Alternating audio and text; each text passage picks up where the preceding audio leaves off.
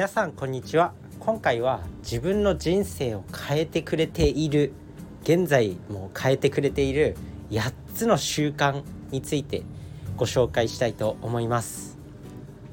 人生変えたいって誰もが思うと思います。ちょっとね今喉の調子が悪くてまあそんなのはどうでもいいんですけど人生を変える習慣が自分にはあって自分自身すごいなんかどん底にいた時期というかもうなんかニートニートみたいな感じで毎日こうお昼ぐらいに起きてスーパーに行ってお酒とストロング缶っていうお酒と揚げ物を大量に購入してきて次の日の朝の5時ぐらいまでネットフリックスを見続けるというねまあ人間のクズみたいな生活を送ってた時期があります。まあそんな状況からね一応今はねまあ、社会で生活できてるしちゃんと、まあ、ある程度立ち直ってこれたのかなって思います。そんな自分の人生を変えた、まあ、8つの習慣っていうのがありましてそれを今回ご紹介するんですけどもし皆さんの生活にも取り入れら取り入れられるんだったら、まあ、一つでも取り入れていただきたいなと思います。でそれはまず運動食事睡眠あと瞑想アウトプット勉強読書0秒思考です。もう一度言うよ。運動食事睡眠瞑想アウトプット勉強読書0秒思考。この8つをまあ一気に身につけたわけじゃなくてまあ1つ2つ3つずつ取り入れてきたわけなんですけどこれがあって自分の人生は立て直せたかなっていうふうに思います。でまずね運動食事睡眠。言わずと知れたこの三大健康指標みたいなもう小学校の頃からも言われてると思うんですけどこの運動食事睡眠が大事だよって。早寝早起き。あと食事もバランスよく。で運動もしようみたいなのはもうね耳が腐るほど言われてきたと思うんですけど大人になるにつれてもうどれもできてないっていう。自分自身もできてない。睡眠取れてない時あるし。食事と運動に関しては結構できてるなって思います。なんですけどまあそんな感じで大人になるにつれてどんどんできてない。だからまあこの食事運動あたりはもう自分の行動次第で変えれることなんで才能がいらない才能がいらなくて変えれるところはやっぱ変えていかないとめちゃくちゃ才能あるやつに追いつけるわけがないんで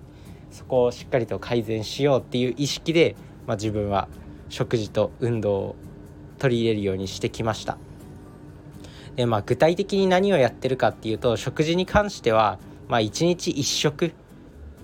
で断食の期間を作るっていうのをやっててこの断食の期間を作るっていうのをやると、まあ、体の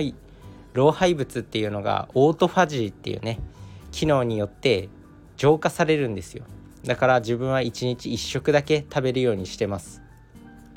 まあ自分自身管理栄養士だったんでカロリー計算とかはもちろんしっかりとやってるんですけど必要なカロリーを1食で取るようにしてます。で食事も1食にするとまあ朝ごはん昼ごはんのこと考えなくて済むんで非常にいいですね。で運動に関してはこれはまあ運動もなかなかね日中時間取れない仕事で時間取れないっていう人多いと思うんですけど自分もまあなかなかね平日は運動の時間をまとまって取れるっていうのはないです。だからお風呂入る前にバーピーっていう激しい運動を、まあ、5分間だけやるっていうふうに決めてます。で心拍数を一気に170とか180ぐらいまで上げるっていう運動をしてますね。なので、まあ、バーピーおすすめです。で睡眠に関してはあんまり睡眠に関して不眠症に悩んだとかっていうのはないんですけどとにかく毎日疲れてるんで勝手に寝ます。だから自分自身は睡眠不足の方がちょっとまだこう改善できてないっていうところではあるんですけど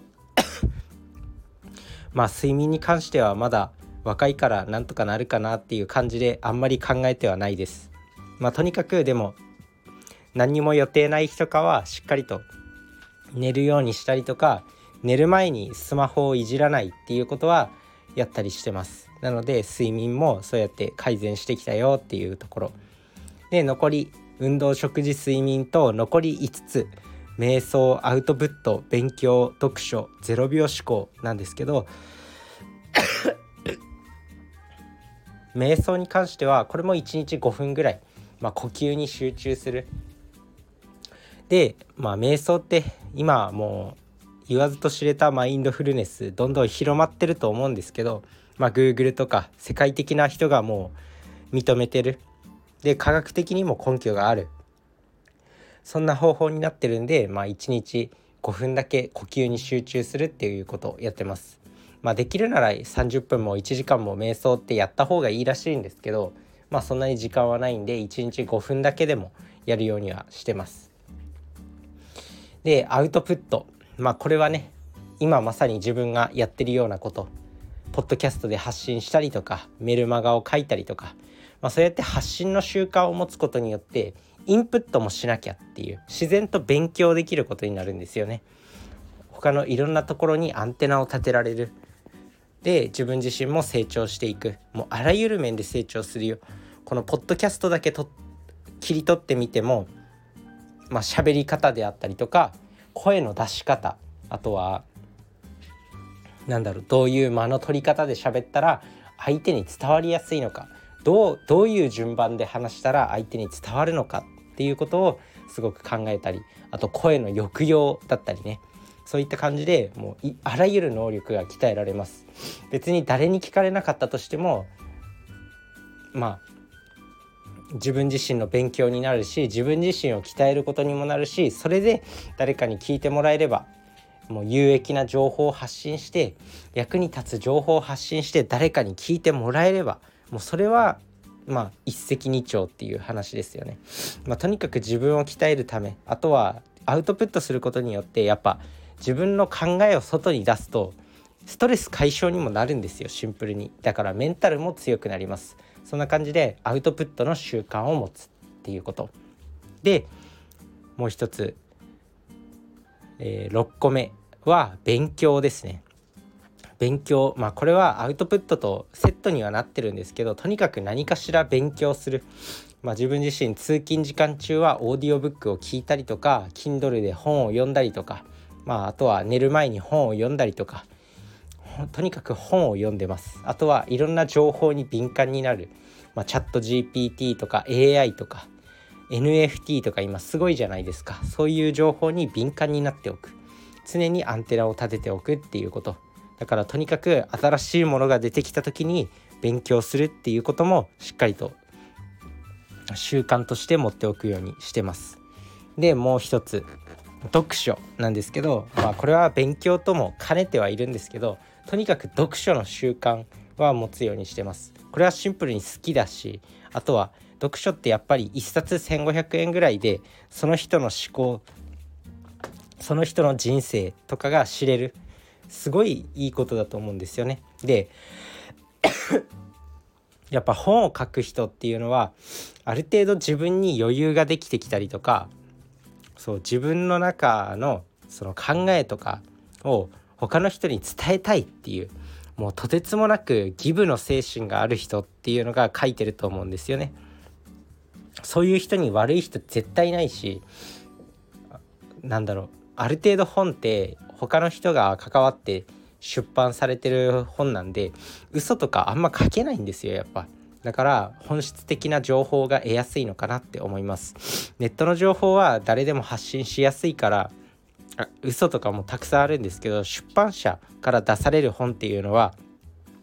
やっぱ編集作業とか何人もの人が関わったりしてるんであんまり嘘が書けないと思うんですよね。そんな感じで読書の習慣を持つようにしてる。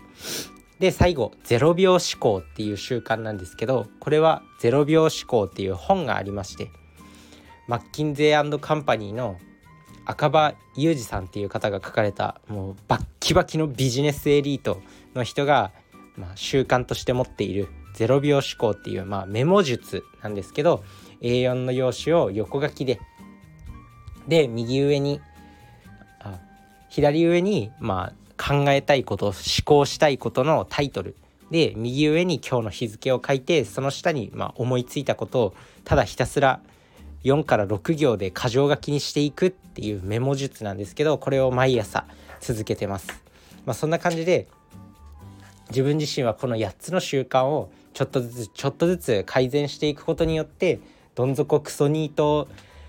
どん底クソニート人生終わり人間から、まあ、今やっと社会的な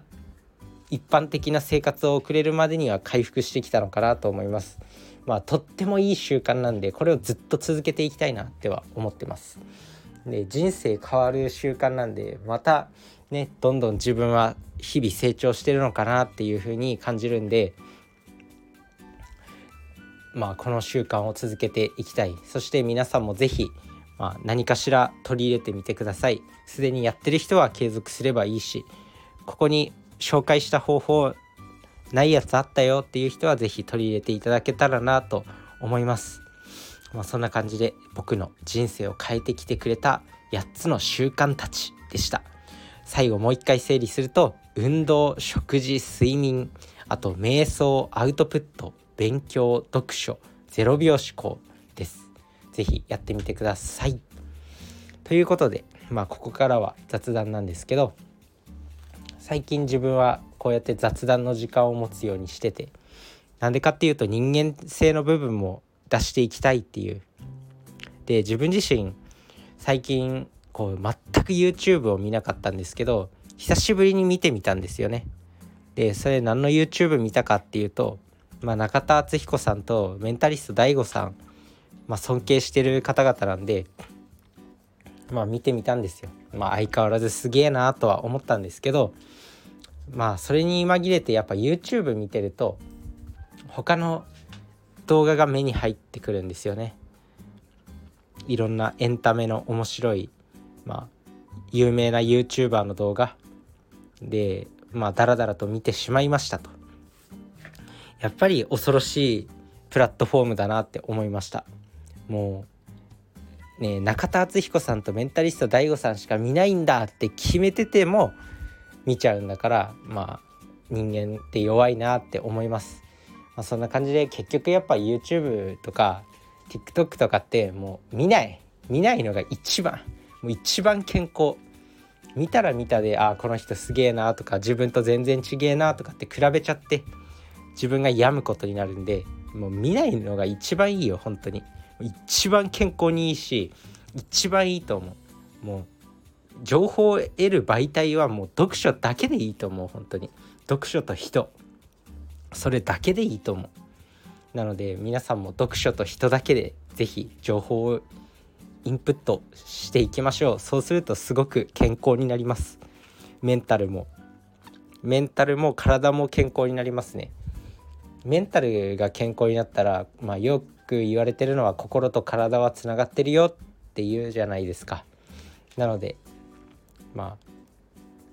YouTube とか SNS を全く見ないことによって心が健康になれば体も健康になってくるんで是非 YouTube を見ない。もうそれはもうこれからの時代大事になっていくと思います。是非生活に取り入れてみてください。そんな感じで今日の本題は、まあ、人生を変える黄金の8つの習慣でした。まあ是非取り入れてみてください。それじゃあねバイバーイ。